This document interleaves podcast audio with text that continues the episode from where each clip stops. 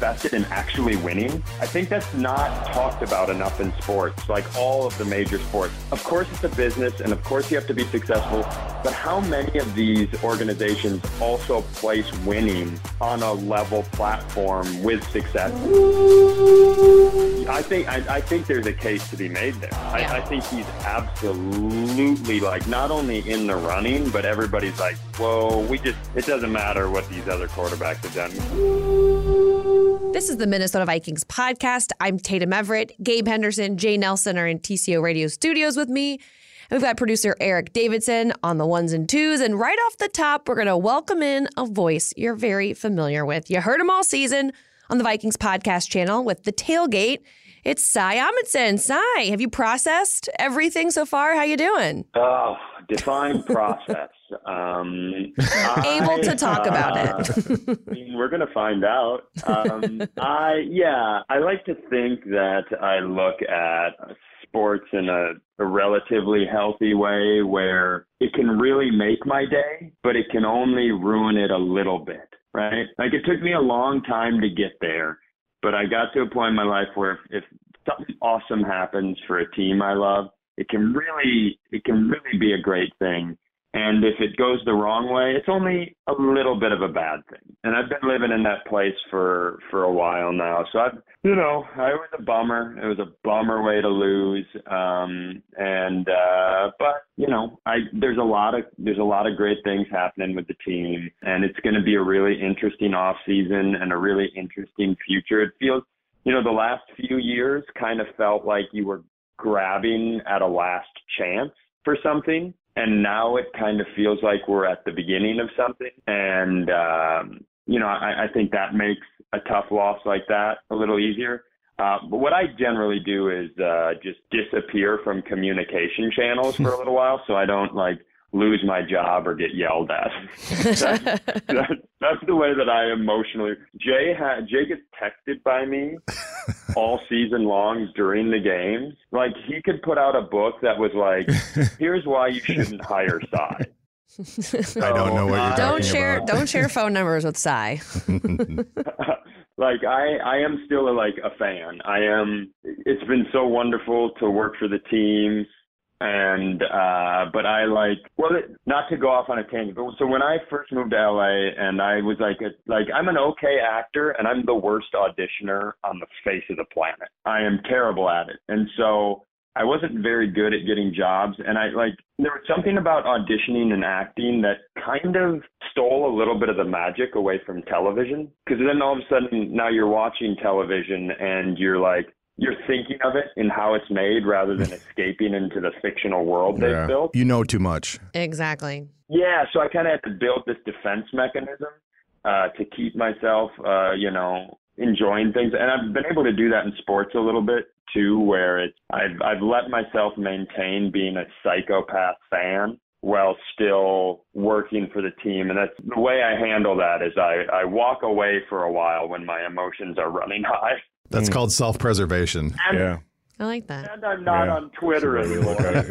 That helped. Is that by choice? Uh, some somebody like somebody like a year ago, a Twitter account, like they hacked it and turned it into a fake Elon Musk account that was like promoting crypto platforms, and I just never took it back. Wow, how relevant now. Sorry, that that might be the best acting job you've ever done. That you actually didn't do that yourself. Did you did you have to audition for that? Yeah, yeah, yeah. I failed miserably for sure. Uh, Cy, you talked about um, th- this year just felt different. What what what gives you that feeling of hope going forward? Uh, I, I want to see how I want to phrase this. I mean, obviously it's O'Connell, it's Kwesi, it's just newness. I think newness is always hope. Uh, we had a guy on the tailgate this year, Jay and I, that said this great thing like he's not smart enough or rich enough to make the decisions for his team, and so when the decisions are made, he starts at this place of like, I'm going to give this coach or general manager or quarterback or whoever it is my trust until they prove that I shouldn't, right? And I think that's a really fun way to look at sports. And uh, so far, these guys, like the last few years before O'Connell and Kwesi, and you know, I'm super appreciative of what Mike Zimmer and Rick Spielman had done for the team. But you know, it it it didn't as a fan.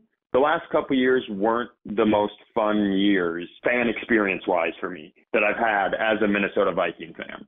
And so I think knowing that we have a couple of owners knowing that we have owners that are so I don't want to sound like a suck up, but they're so invested in actually winning. I think that's not talked about enough in sports, like all of the major sports. Of course it's a business and of course you have to be successful, but how many of these organizations also place winning on a level platform with success and view it as a part of success?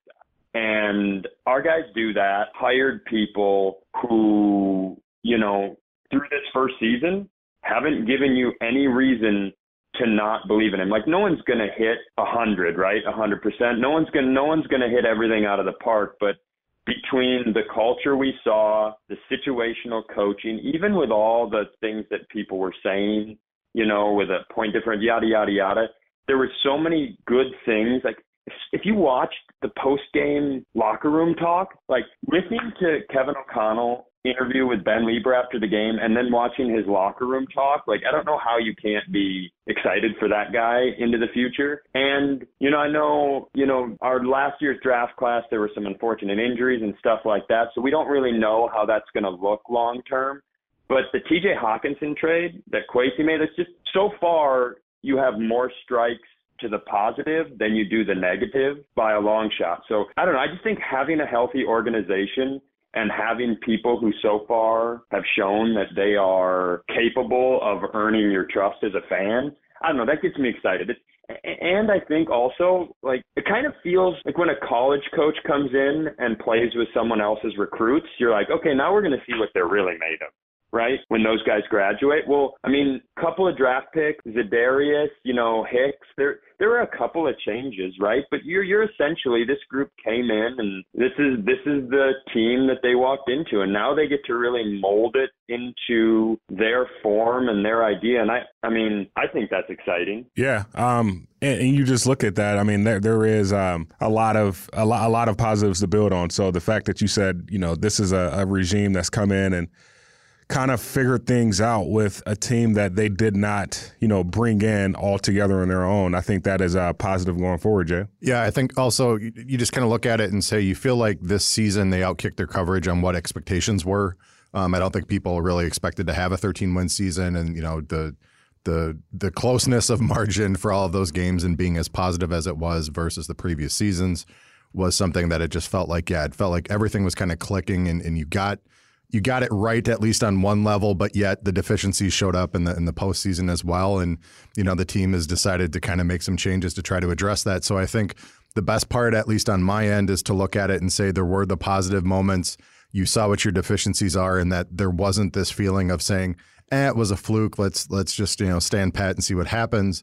They were you know immediately looking to make a change to try to address it because you know, as, as I think probably as angsty as the fans were and people were in the public, I'm sure internally there was the frustration of it too, feeling like we had a chance, we had a, a good roster, at least on paper, that we were working with, and then just to feel like in the future, you know, we we have the ability to make some changes and and to address that. And personally, I always look at it as it probably is going to take you like three to five seasons before you really feel like you have a full overhaul of your roster of what you really want or, or the type of players that you want. Yeah and and so you know I, I kind of have looked at this as it's going to be this rebuilding thing, and I think you know the the the uh, strategic and competitive rebuild is the the point kind of where we're at, and and I'm hoping that you know the idea of having to completely rip this thing down to the studs is is always daunting, and you don't really want to see that, especially internally. You don't want to feel like you're going to be having to do that, and sometimes it you have to. But I think you know on my end side, the idea of at least there's a good core here of of top quality players that they can build around is something that you know people should be happy and hopeful for. Yeah, and now here's I'm not uh, you know I'm one of these guys that's okay with rip it down to not not with I'm not even saying with this particular team I just mean philosophically like any either direction you know if I believe the right people are in charge I'm going to kind of going back to what I said earlier, I'm going to give them the latitude to tell me if they truly think they can accomplish a competitive rebuild, which to be fair, I believe is the most difficult thing to do in all of professional football. I I kind of in the past thought it was a myth it, it, that's that's hard. Like to given that we live in the salary cap era, uh, I think the teams that have been able to do it have, you know, they have a couple of really key young superstars, and that's what the Vikings have. If you're looking at Christian Darrisaw and you're looking at Justin Jefferson, you go, okay, those those two guys are so good that they affect wins, right? You know, there's a constant Kirk Cousins conversation in our state, our city, state, nationally. Like it's a nonstop conversation, right? And people want to go, oh, you know, he played well enough for this. He did was like to me the number one guy that affect wins affected wins and losses this year as a fan watching was Justin Jefferson. And I think he is to my surprise, I thought he was going to be great, but I was the one trying to keep everybody's like, hey, let's tamp our expectations down a little bit here. But he's entered that rarefied, like Donald, right? You know, Micah Parsons, you know, the elite quarterbacks. There's a small handful of guys that you're like, oh, you give me that guy. He's worth a handful of wins on top of whatever your team would normally be. So maybe a competitive rebuild really is possible because of he and, and Darrisaw and some of the other youth on the team.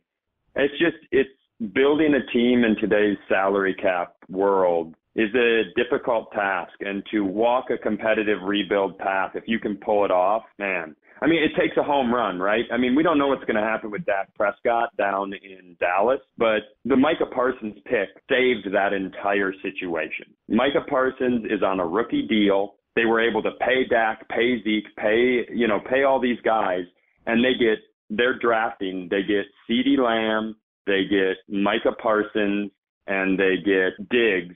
They're all, all three of those guys are on rookie deals. That's the way you can survive. And I think if you go back, you know, I think the last few years of the Vikings, you know, we we didn't necessarily land a, a defensive guy. You know, we got Je- Jefferson on his rookie deal. We got Darrisaw. You know, something like hitting a home run on a defensive guy can really, really help you through a time when you're figuring out stuff like cap situations and competitive rebuilds and stuff like that. I don't know if that sounds like nonsense, but uh, as again, as Jay will tell you, I'm very annoying about my salary cap for for a guy who knows nothing about anything for a guy who would get laughed out of the like the the waiting room where people were having an important meeting about football stuff. Uh, I do have a disgustingly fierce view on building a team in today's era. so, so, but I, I, think they can do it with those young guys. I do. Well, speaking of building the team, the defensive coordinator search is on after Kevin O'Connell announced Ed Donatell will no longer be the team's DC.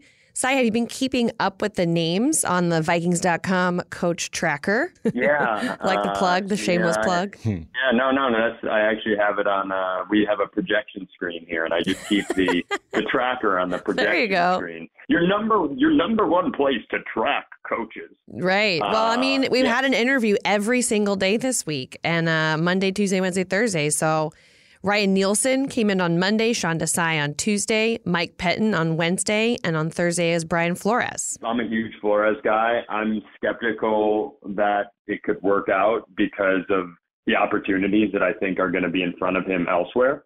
But you know what I what I like about Kyle Shanahan out in San Francisco, and, you know, and, and even though his coaches aren't successful elsewhere, Bill Belichick in New England. It's like one of the least discussed head coach, you know, skill sets or abilities or, you know, process, whatever you want to qualify it as, is an ability to hire great people. You know, and I can understand why, you know, familiarity is important and long term relationships and working environment. But these guys who manage to get big time skill in the building is like San Francisco, it's such a great example they lose their their OC last year, Mike McDaniel. He goes, so there's everybody's bumping, everybody's moving within the organization. They go out and they get Brian Griese, former, you know, Mon- Monday Night Football analyst. Now that it's Joe and Troy, they get Brian Griese. They bring him in, and he's been outstanding and has a ton to do with Brock Purdy. And it's not like Brian Griese is a long time best friend or anything. So the names that I'm seeing that O'Connell's bringing in, they look like the names like if you were any organization, these are the guys you should be interviewing. So I think that's exciting. And I think, you know, just knowing that guys like Flores are in the building, uh, that should be that should be really promising for Viking fans because it means the head coach is a guy who just wants the best brains in the building to build the best units. Speaking of brains, did you? Re- I, I when I was doing my research on these guys, Sean Desai has an undergraduate degree in philosophy and political science from Boston University, a master's in higher and post-secondary education from Columbia, and a doctorate in educational administration from Temple. That guy's got yeah, some brains. A lot of, that's a, that's a lot of degrees. To A lot of degrees. be the best, the best principal ever imagine. I, so I come from hey, he could probably world. talk to young kids a little bit, uh, a little bit there. So that's I all teachers. My family is all teachers. I went for essentially after school programs and Big Brother Big Sister. It's called Public Park and Recreation Studies, but when you say that, people just think of Ron Swanson. So, uh, but I like those are not. There's some degrees out there that aren't necessary like they sound. You're like, oh, so you education administrations. You can be a principal, be like, you'd be surprised how hard those degrees are. Like a librarian, dude, it is so hard to get a master's. My mom is uh was a librarian and, and uh before she retired she ran uh all the libraries for a group of colleges and when we were kids she had like a master's of library sciences and we thought that was so funny and made fun of it so much and then became adults and we're like oh that's like the hardest it is an outrageously hard degree.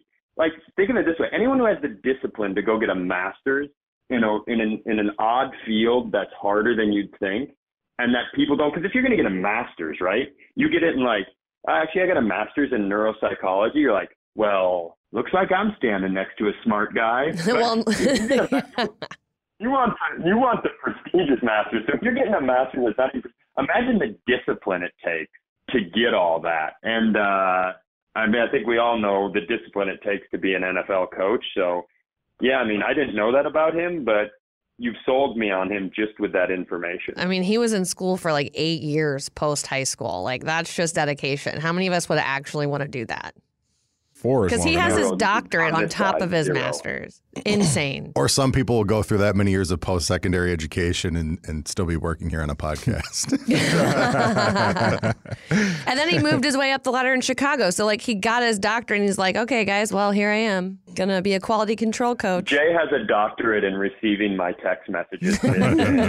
I, I, I'm looking forward to writing a dissertation this offseason. So, yeah, I'll probably be picking your brain about That'll be that in the book. Yeah, yeah, yeah. But uh, I mean, you know, when you know what else is hard, Cy? I know we're talking about head coaches, but what's hard is being a receiver and being nominated for an MVP award.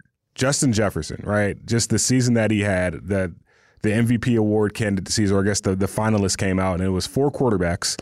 Uh, Joe Burrow, Pat Mahomes, Josh Allen, and um, uh, Jalen Hurts. And j- just understanding that list, I mean, just seeing that list, how much of JJ's name being in that shows how great a season was for him this year. Yeah, I mean, it was it was pretty spectacular. I, like I said earlier, I, I think you know we had a lot of different conversations about a lot of different things. You know, play calling, quarterbacks, all this stuff, and I think what it comes down to more often than not is the Vikings had the best football player on the field in almost every single game they played all year long. That, and that's that's crazy, um, especially because like wide receivers. Uh, yeah, to, to your point, Gabe. You know, there's there's a lot of positions that affect the game in dramatic ways, and the wide receiver position seems to be, from a dumb guy's perspective, changing with the Mhm. McConnell, right? Uh, excuse me, O'Connell. I combined him and McVay. They have like a super football baby, the McVonnells.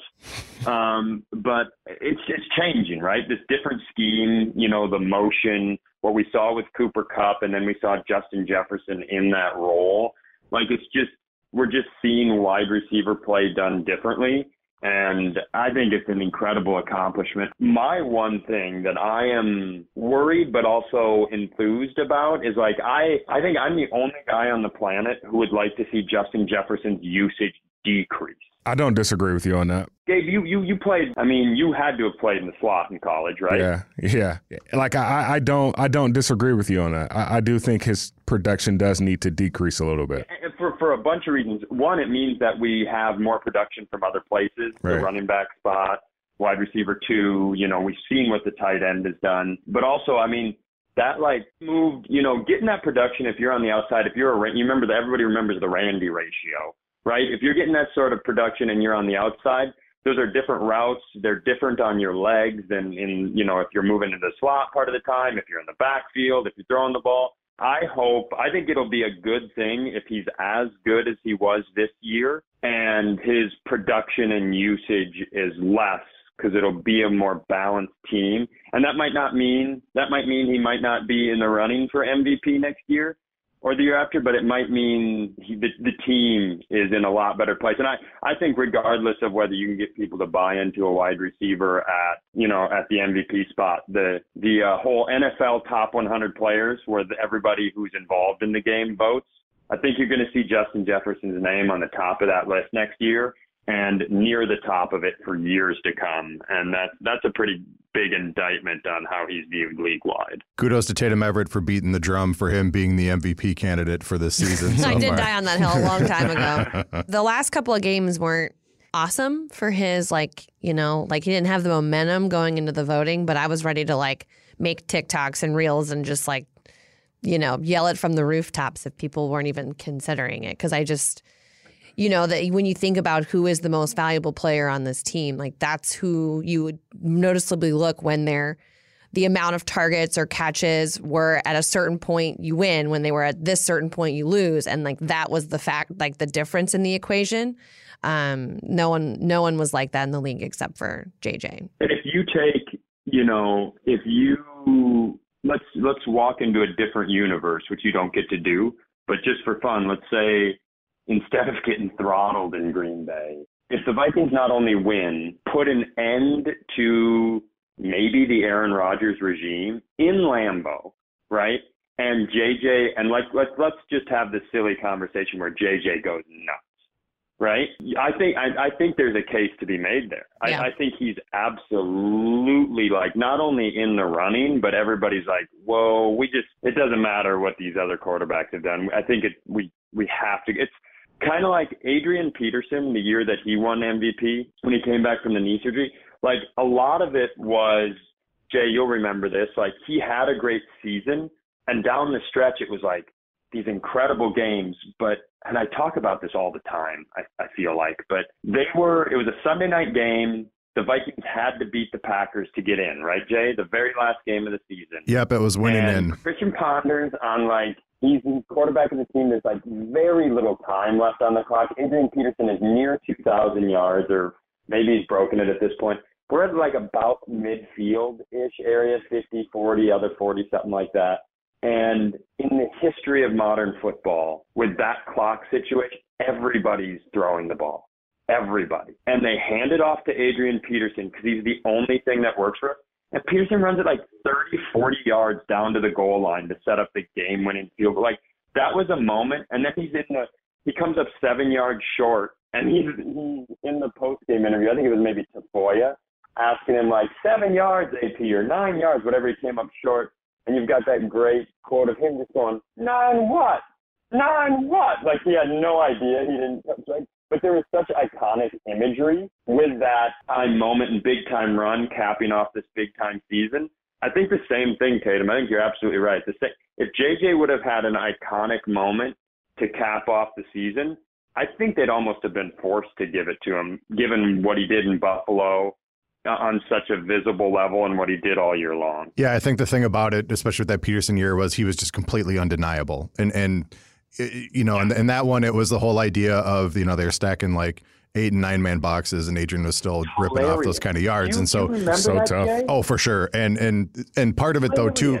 The thing about Jefferson, you know, and on a similar vibe was you just brought up like the Bills game. If he doesn't have that ridiculous circus catch, you know, we're not even getting close to having the ability to stay with them, let alone win that game.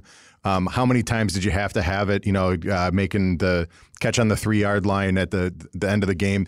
He was doing everything he had to. You know, everyone in the entire stadium, let alone the country who was watching that game, knew who was going to get that ball, and he was still doing it. And I think having more of those moments um, as his career continues to progress is going to make him more and more undeniable. And if he does continue to have seasons like this, at some point he's going to pop one of those awards, and it's whether it's almost a lifetime achievement award for everything that he's doing versus you know season to season. I think so many of these MVP awards and everything are popularity contests.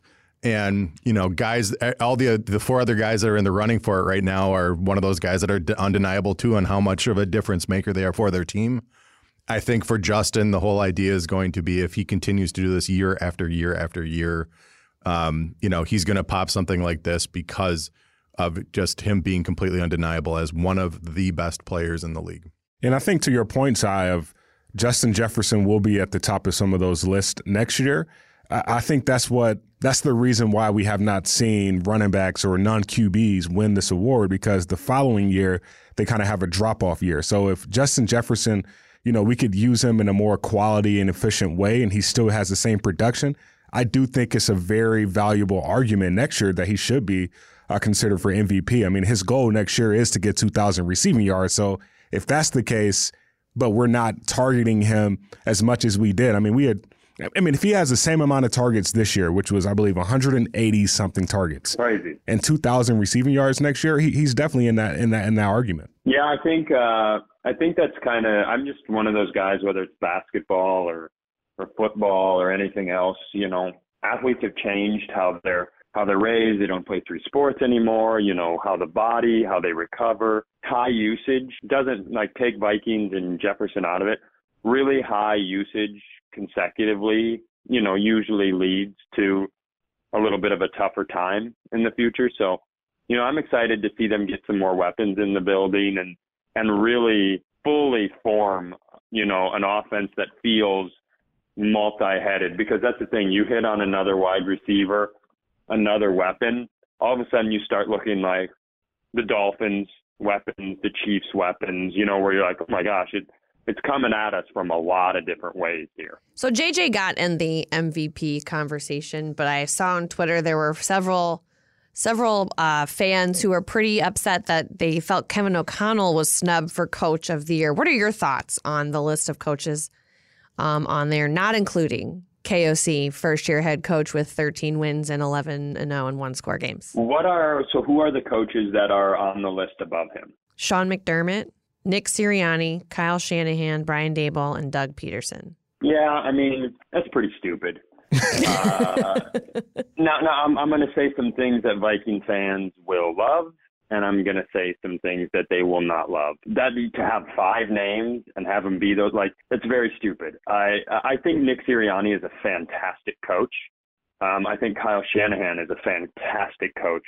To me, those organizations should be up for general manager of the year, and I'm sure they probably are.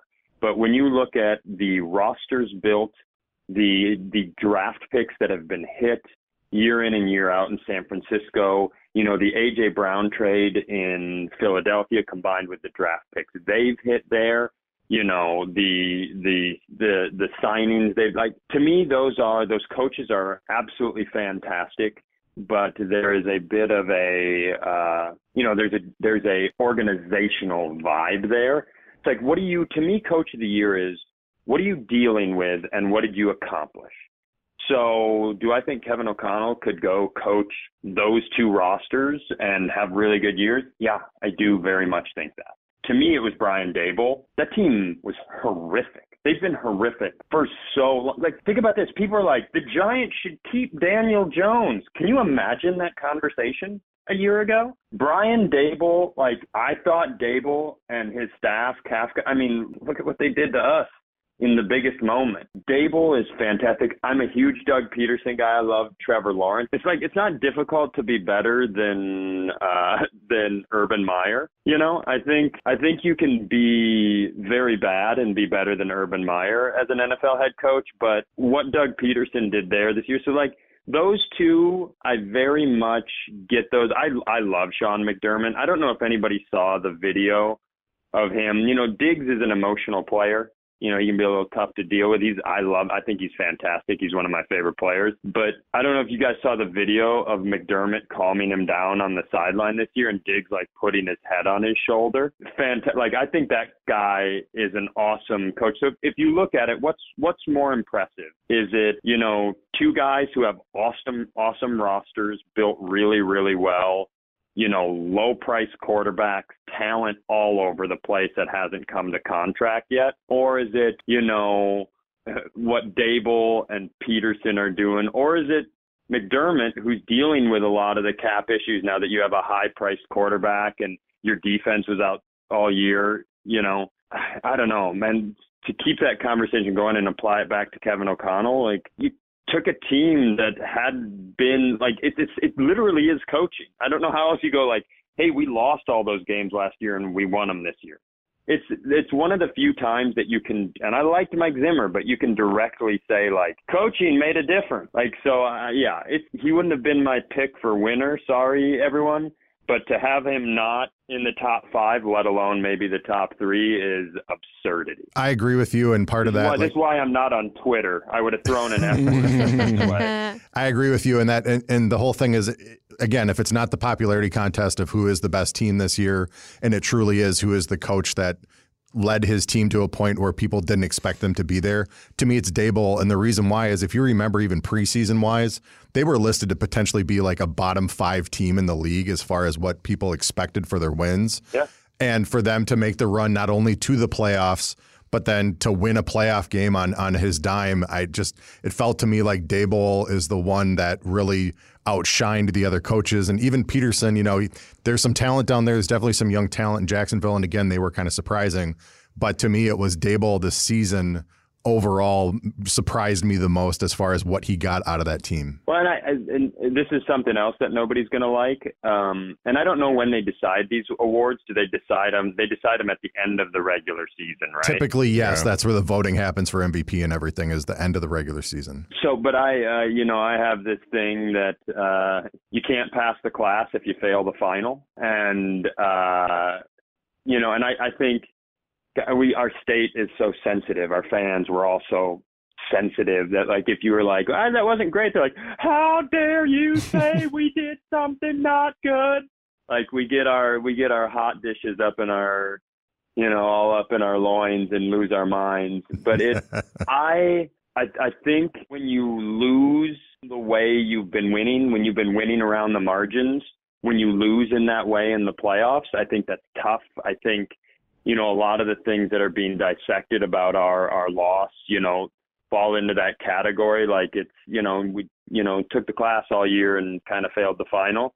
And to Daboll's credit and to Doug Pederson's credit, they went in as as lower seeds. Uh, well, Jacksonville, they had a home game. Uh, I thought they were the worst team.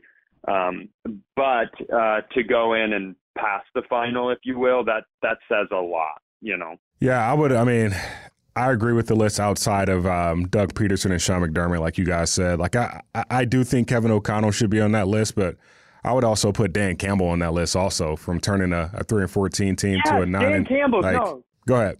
The year. That's it. That's him. You're right, Gabe. How did I not think of that? That psychopath is my coach of the year. That he is absolutely one of the guys we had on the tailgate. Zach yeah. Martina, diehard, lifelong Vikings fan. He has, or excuse me, Lions fan has brought me into the world of Dan Campbell, brought me past the corny quotes and the silly, like, the craziness, you know, and brought me into who he, like, I told this Jay, well, I mean, it's Zach Martina had told both of us and then was hammering on me. He was like, I need to let you know that, and he wasn't being cocky. He goes, Dan Campbell is going around town. Like when the Vikings went there and lost, he goes, he is selling this game like it's the Super Bowl. Like he is hyping an entire state up.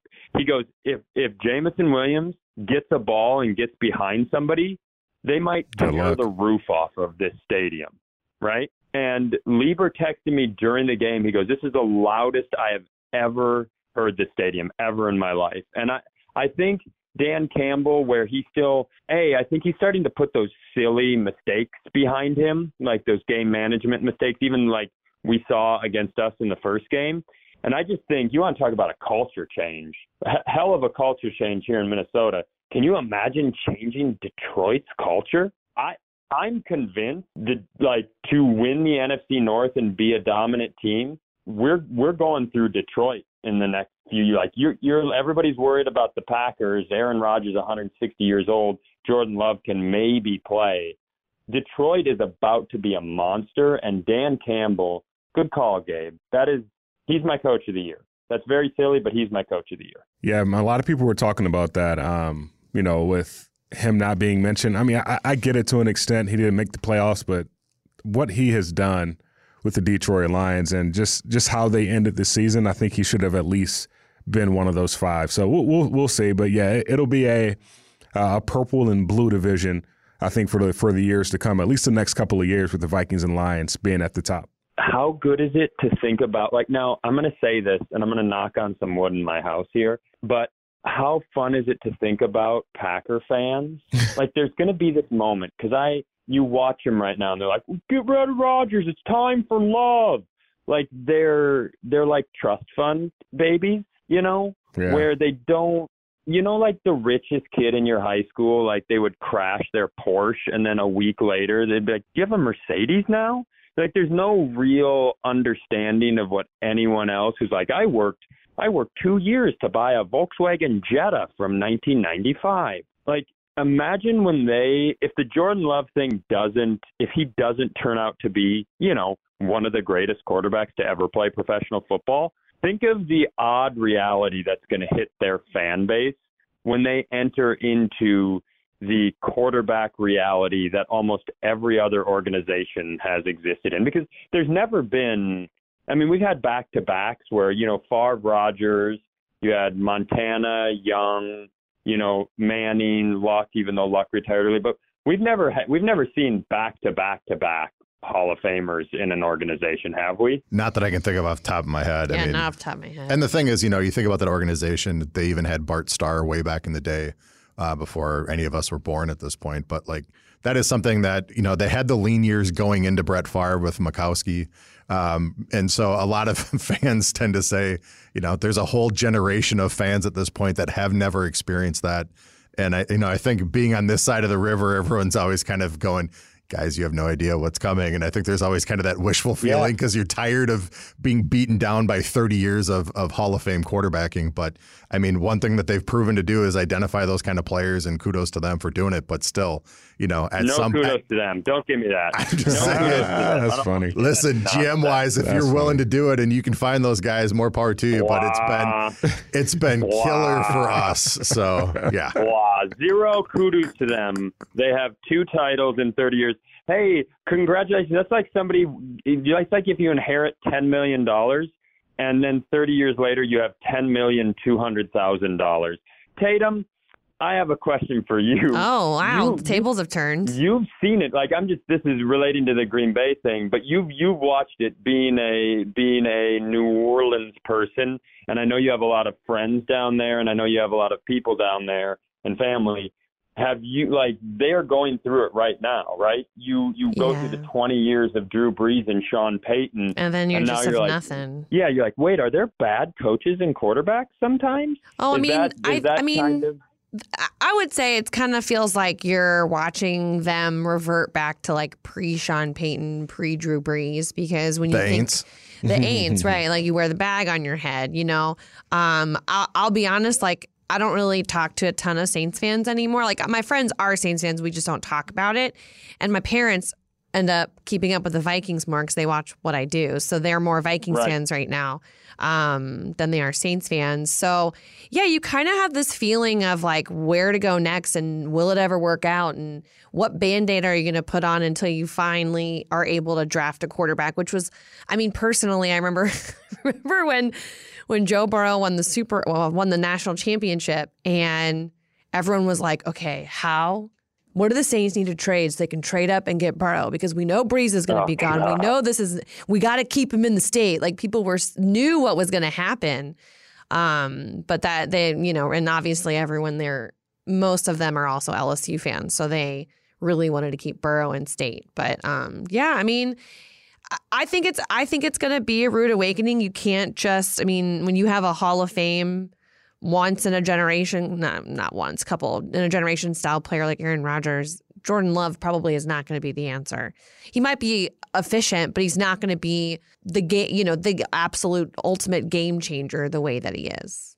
Yeah, absolutely. I mean, and that's like it's almost like being Michael Jordan's son. You're like, what are you supposed to do? Like, you could be pretty great, and everybody's like, yeah, when are you gonna dunk from the free throw line in a cool way in front of everybody and win six titles? Like, there's no. That's a, that's a tough thing to be the third guy. Also, can you imagine if it pans out? Like if you're Jordan Love and all of a sudden you have a Hall of Fame career, you are that is that's some pretty boss right there. that would be cool, but it would be cool, right? That would be some that would be some boss stuff. And uh the only thing that worries me about Jordan Love is in that game he came in, I think it was against the Philadelphia Eagles. I it was it sucked to see. I think if you're a Packer fan, it was good, but it sucked to see his like he was pretty even. You Yep. know, he was he was pretty calm, and he had a little bit of that like Rodgers thing where he was moving around, throwing positionally from different spots. His cool, calm demeanor made you go, oh, because you know we all Yep. talk about we all talk about like quarterbacks like it's backyard football, like he needs to go out and win the game and throw it. And it. But the reality is, like being a quarterback in the NFL is getting your play, walking up to the line of scrimmage, reading the defense, knowing your progressions. Maybe you make a change depending on like are the the where you are on the Peyton Manning scale and what you're allowed to do as a quarterback, right? You make your adjustments, you make your reads, and then as the ball is snapped, you find out if your read was right essentially, right, Gabe, and you adjust to it and you progress and you make a decision. Like at, when Tony Romo, everybody's like, he's like a genius. He's calling where Tom Brady throws the ball every time. You're like, no, he's just an NFL quarterback, man. Like he's looking at the same thing Tom Brady is looking at and going, well, if that linebacker goes there, Tom Brady's going to throw it here. And since Tom Brady's amazing at reading defenses and progressing and processing information, he was right a lot. Uh, so I think I think the thing that scared me a little bit was it looked like Jordan Love was processing information in a quick, non-frantic manner. So, you know, I don't love that. I love that every fan has like a super thick country accent. I just don't do other voices, and if I do, like I could do my Italian guy voice, but I don't want Chris Corso to send me a, a DM on Instagram yelling at me. So I uh, no, I love it. yeah, I love it. It uh, sounds like every fan I ever that ever called into the TV station in Texas and Louisiana to complain about their team not being, you know, the first thing on the sportscast. Oh, I love that. People sometimes get after me for using that voice. Like, I don't know what you want me to. do. I come from uncles who go, "Hey, did you see the game?" like that. If you don't think that's going to be my voice when people say something outrageous, it's just going to be. I love it. I love it. funny. I feel right at home. well, Cy, one last thing before you go. What is your off season looking like? I uh, I know you guys have you started a series ranking the purple. You can see that on YouTube and hear it on the Vikings audio channels. But um, is there anything more going on for you Um, as far as the ranking the purple? Yeah, There's always stuff going on, Tatum. Um, no, that's yeah, fant- that's a do- fantastic answer. Thank you. yeah, we're gonna we're gonna do we're gonna do more ranking the purple. Um, you know, and I think when we came up with the idea, you know, and the Vikings were playing so well, it was a perfect opportunity to do a playoff one, and it was so nice of Paul Lambert and and Eric Nordquist to come in and be a part of it. And I, I think the original idea for the show is that it, you know, we just get to rank anything and everything Vikings. And so it doesn't necessarily like it gives you the opportunity to talk about the team in the off season um, when there's not as much to talk about in those moments, you know. And so I, I like the idea. I want to rank the greatest. We just talked about Adrian Peterson. I want to rank the greatest Adrian Peterson moments of all time, the greatest Randy Moss moments of all time. I want to do, you know, I want to rank iconic fans that we've had. You know, the New World Order championship belt dude. I want to do food at the stadium. I want to do, you know, there's so much stuff that is, you know, involved with Viking fan culture and being a Viking fan. And so uh, we are going to do more of those. I don't know what the schedule is going to be. I don't know when we're going to do them, how we're going to do them, um, but we are going to do them. That's So, exciting. uh, I That's know we- exciting. I know the next one is that we're going to do is coming up here in the next month or so, and it'll be it's a really really fun idea. But maybe I'll come on for a couple minutes and tell everybody about it when we do it. But I I just want to lock it in first. But thank you for mentioning that. Yeah, the door is Nice. always open. You can always be on here. We enjoy having you and your perspective. Um, for now. Ooh, oh, no. Tatum. What? Uh-oh. Breaking news. Oh no, breaking is there really? Oh goodness. Jets, it's it's small breaking news that I can tie to a conspiracy theory. The Jets have hired Nathaniel Hackett to be their Oh. offensive Oh coordinator. Wow. Okay, where where you is this? kidding me? Where is this person? Who did I talk to? And they were like, "Where's Aaron Rodgers going to go?" And I was like, "The Jets make a lot of sense." The And they were like, "No way. That's no. It's Raiders or nothing." I'm like, "No. Listen." And I listed all the weapons. I Mm-hmm. listed the reasons why. I gotta go find them right now. Yeah. I forgot who makes they were though. Down their throat, Who were they? Stick it right down their throat. Oh, he's here's the thing. I do. I like doing that. if Woody is willing to give up, uh, their owner is willing to give up multiple first round picks, which I don't like. The moment that news came out, you're like, okay, they're getting him because no one else is gonna. You have to be a pretty specific team to sacrifice that much for a guy who, at the end of every season, is like, I don't know, maybe I'll retire and hike through the woods. Uh, so it's uh, yeah, he's going there. That's that's I'm I'm full Dunzo. on that conspiracy. Dunzo. He's going. Yeah, Yeah. I mean, the, the conspiracy before was when he got hired at the Broncos was that they were going to get him. That's why they made that move. And then it didn't work out Yep. and they went and got Russ, and we all know how that's gone so far. But I mean, you got to think all the Jets need is a quarterback. Yes, that's what I said. Yeah, But- like that's They have all. that's They have all the line. missing. They have the running backs. Yeah. They have the receivers. They have an The amazing defense. defense. Yeah. The defense kept them in those games and made them good this season. They Defensive-minded head literally have everything. Yeah. and all he has to do is change one color on his jersey from gold to white, and they're good. So you know, Ha. yeah. And Joe Namath publicly said Yeah, he'd he unretire yep. number 12 Yep. for Aaron Rodgers. He Rodgers. did. He did. It's And happening. Also- And, and he gets to go to New York. So what the heck? Yeah. Yep. Also, I'm going to. I wonder if he'll change that fake Southern accent he has when he goes to New York. Forget about it. Sits on Pat McAfee like, ah, you know, I don't know. Every once in a while, he dips into a draw. You're like, what are you, me, telling jokes? He's literally from California. yeah. Uh, okay. Thank you guys. Goodbye. I appreciate you. Appreciate your size, Thanks, dude. Ty. What a way to end. Uh, that's that's this week's episode of the Minnesota Vikings podcast. We will be back with more next week. Lifetime, the official athletic country club of the Minnesota Vikings, has something for every member of your family. Get your family going today at lifetime.life forward slash kids.